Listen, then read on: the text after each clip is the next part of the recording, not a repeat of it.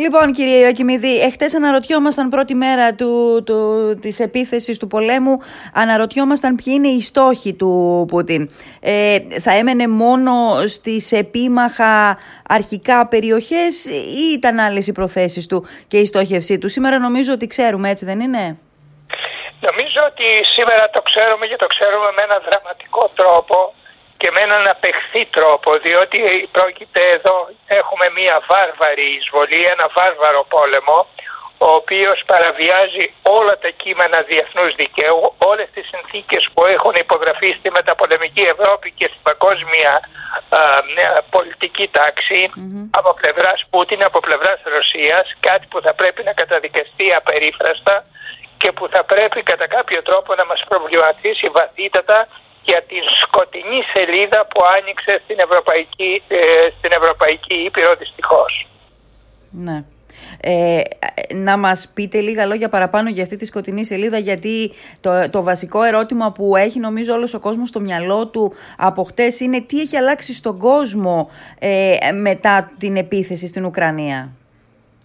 Κοιτάξτε, αυτό το, το οποίο έχει αλλάξει είναι πρώτα απ' όλα το γεγονός ότι μια μεγάλη χώρα, μια υπερδύναμη όπως θέλει να αποκαλείται η Ρωσία δεν σέβεται το διεθνές δίκαιο, δεν σέβεται δηλαδή τους κανόνες που έχουμε θέσει για την δημιουργία κατά κάποιο τρόπο ε, του ευρωπαϊκού περιβάλλοντος ειρήνης μετά τον δεύτερο παγκόσμιο πόλεμο. Και αυτό συνιστά μια εξόχως ενισχυτική Με άλλα λόγια, η Ρωσία και προσωπικά ο Βλαντίμιρος Πούτιν είχε ορισμένες αν θέλετε, ορισμένα τίματα, ορισμένες ε, αντιλήψεις γύρω από τη διαμόρφωση της ευρωπαϊκής αρχιτεκτονικής ασφάλειας. Αυτές ήταν σε ένα βαθμό μαξιμαλιστικές και απαράδεκτες, αλλά υπήρχαν ορισμένες που ήταν, θετικοί, ε, ε, ήταν θεμητές. Ναι. Θα μπορούσαν να αποτελέσουν αντικείμενο διαπραγμάτευσης ώστε να βρεθεί ένα modus vivendi, να βρεθεί δηλαδή ένα, ένας τρόπος που να συνεκτιμώνται. Και αυτό επιχείρησαν κατά κάποιο τρόπο να κάνουν ε, η Γαλλία και η Γερμανία, δηλαδή ο Εμμανουέλ Μακρόν και όλα αυτό. Ναι. Να αναζητήσουν μια δια, διαπραγματευτική διέξοδο. Αλλά δυστυχώς ε, ο, η Μόσχα και προσωπικά ο νεοαυτοκράτορας όπως τον αποκαλώ, δηλαδή ο Βλαδίμηρος δεν ήθελαν να επιλύσουν τα προβλήματα μέσω της διαπραγμάτευσης όπως θα διαπιστώσατε σε εκείνη την ιστορική κατά κάποιο τρόπο διατριβή που έκανε ε, με τη μορφή διαγγέλματος mm. ουσιαστικά αρνήθηκε στην, στην Ουκρανία το δικαίωμα να είναι χώρα ανεξάρτητη ναι. κυρίαρχη χώρα ναι. και ως εκ τούτου ε, κατά κάποιο τρόπο θεώρησε ότι έτσι νομιμοποιεί μία, μία εισβολή για να ακυρώσει ε, να ακυρώσει ε, την κυριαρχία της χώρας και ορισμένες αντιλήψεις που είχε αυτή η χώρα. Mm-hmm. Βεβαίως, για να είμαι δίκαιος, θα πρέπει να ομολογήσω ότι ούτε και εγώ προσωπικά πίστευα ότι η Ουκρανία θα έπρεπε να ενταχθεί στο ΝΑΤΟ. Νομίζω η θέση της Ουκρανίας και το έχω γράψει αρκετές φορές δεν ήταν στο ΝΑΤΟ αλλά ήταν στην Ευρωπαϊκή Ένωση ναι. με ένα καθεστώς ανάλογο με αυτό που έχει η Αυστρία και που έχει συμφωνηθεί από το 1955 με την υπογραφή τότε και της Σοβιετικής, και της Σοβιετικής Ένωσης. Αλλά κοιτάξτε, όλα αυτά θα μπορούσαν, επαναλαμβάνω για μία ακόμη φορά, να αποτελέσουν αντικείμενο συζήτησης, διαπραγμάτευσης και νομίζω ότι στο τέλος θα μπορούσε να είχε βρεθεί το μόντους βιβέντη, θα μπορούσε να είχε βρεθεί εκείνη, εκείνη η διαθέτηση που θα ικανοποιούσε όλες τις πλευρές. Αυτή είναι η λογική και αυτή θα πρέπει να είναι η λογική που οφείλει να διέπει τις διακρατικές και τις διεθνείς σχέσεις ναι. με τη 2022. Ναι, πάντως... Εδώ, εδώ έχουμε ναι.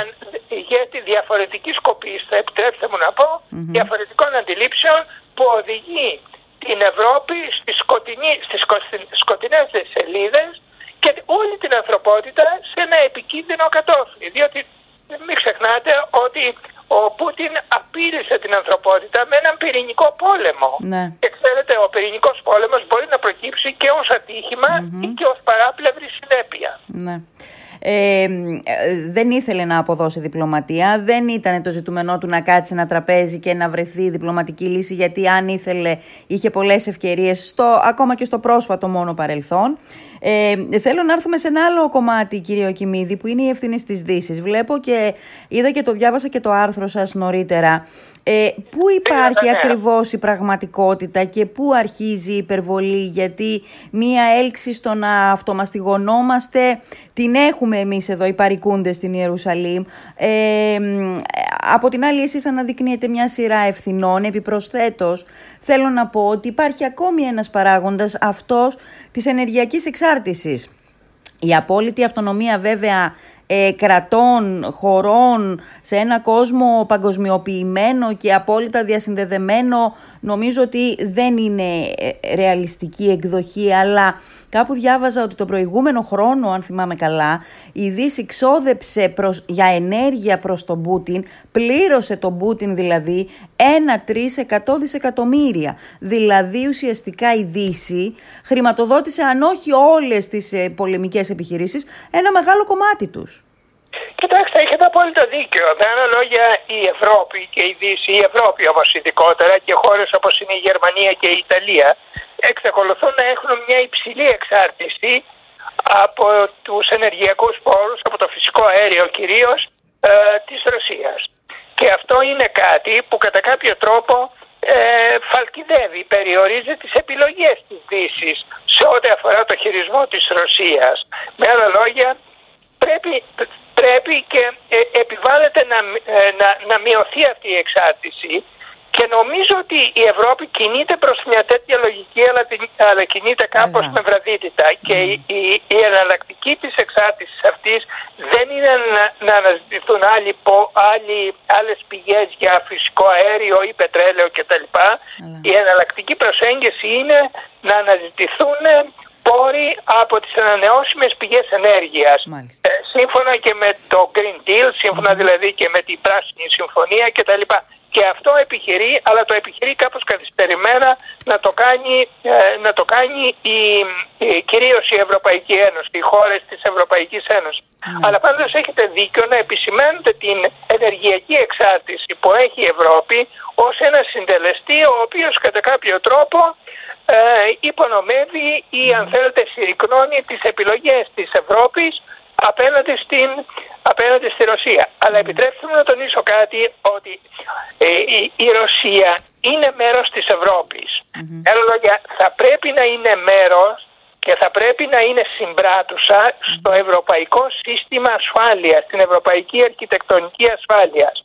Και εδώ η Δύση και η Ευρώπη διέπραξαν ένα λάθος από τη δεκαετία του 90 και το λάθος έγκυται στο γεγονός ότι δεν διαμόρφωσαν ακριβώς αυτό το σύστημα που κατά κάποιο τρόπο να απαντά στις θεμητές, τονίζω, όχι στις μαξιμαλιστικες αλλά στις θεμητές που είχε η Ρωσία. Παραδείγματος χάρη θα πρέπει να τονίσω ότι στη δεκαετία του 90 ναι. είχε αναλυφθεί η δέσμευση στο ΝΑΤΟ να μην επεκταθεί ανατολικά.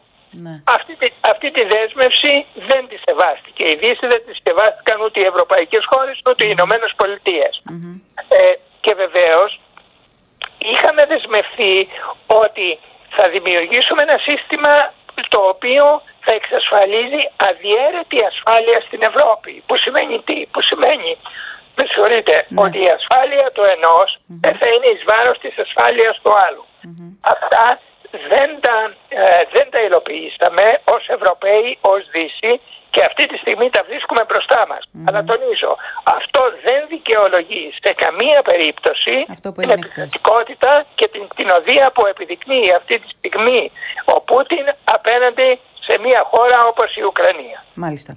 Ε, θέλω να μείνω για λίγο ακόμα στα, στα δικά μας, δηλαδή στα της Ευρωπαϊκής Ένωσης, γιατί μέσα στο πλαίσιο της κριτικής, εν πάση περιπτώσει της λελογισμένης και δίκαιης πάντοτε κριτικής, ε, ακούγονται πολλά πράγματα, αρθρώνεται ένας λόγος, ε, για την στάση των Ευρωπαίων ηγετών. Δηλαδή, α, χτες στη Σύνοδο Κορυφής ε, ακούσαμε, μάθαμε, διαβάσαμε ότι ο καθένας προσπαθούσε να βγάλει το δικό του οικονομικό αντικείμενο έξω από τις ε, κυρώσεις έναντι της ε, Ρωσίας. Και από την άλλη αναρωτιέμαι θα μπορούσε να κάνει η Ρωσία αυτό το βήμα εάν δεν είχε πάρει ε, όχι μπροστά στα φώτα της δημοσιότητας, μια, μια, πώς να πω, μια έμεση ουδετερότητα ή δέσμευση τέλος πάντων ότι δεν θα υπάρχουν σημαντικές κυρώσεις από την πλευρά της Γερμανίας;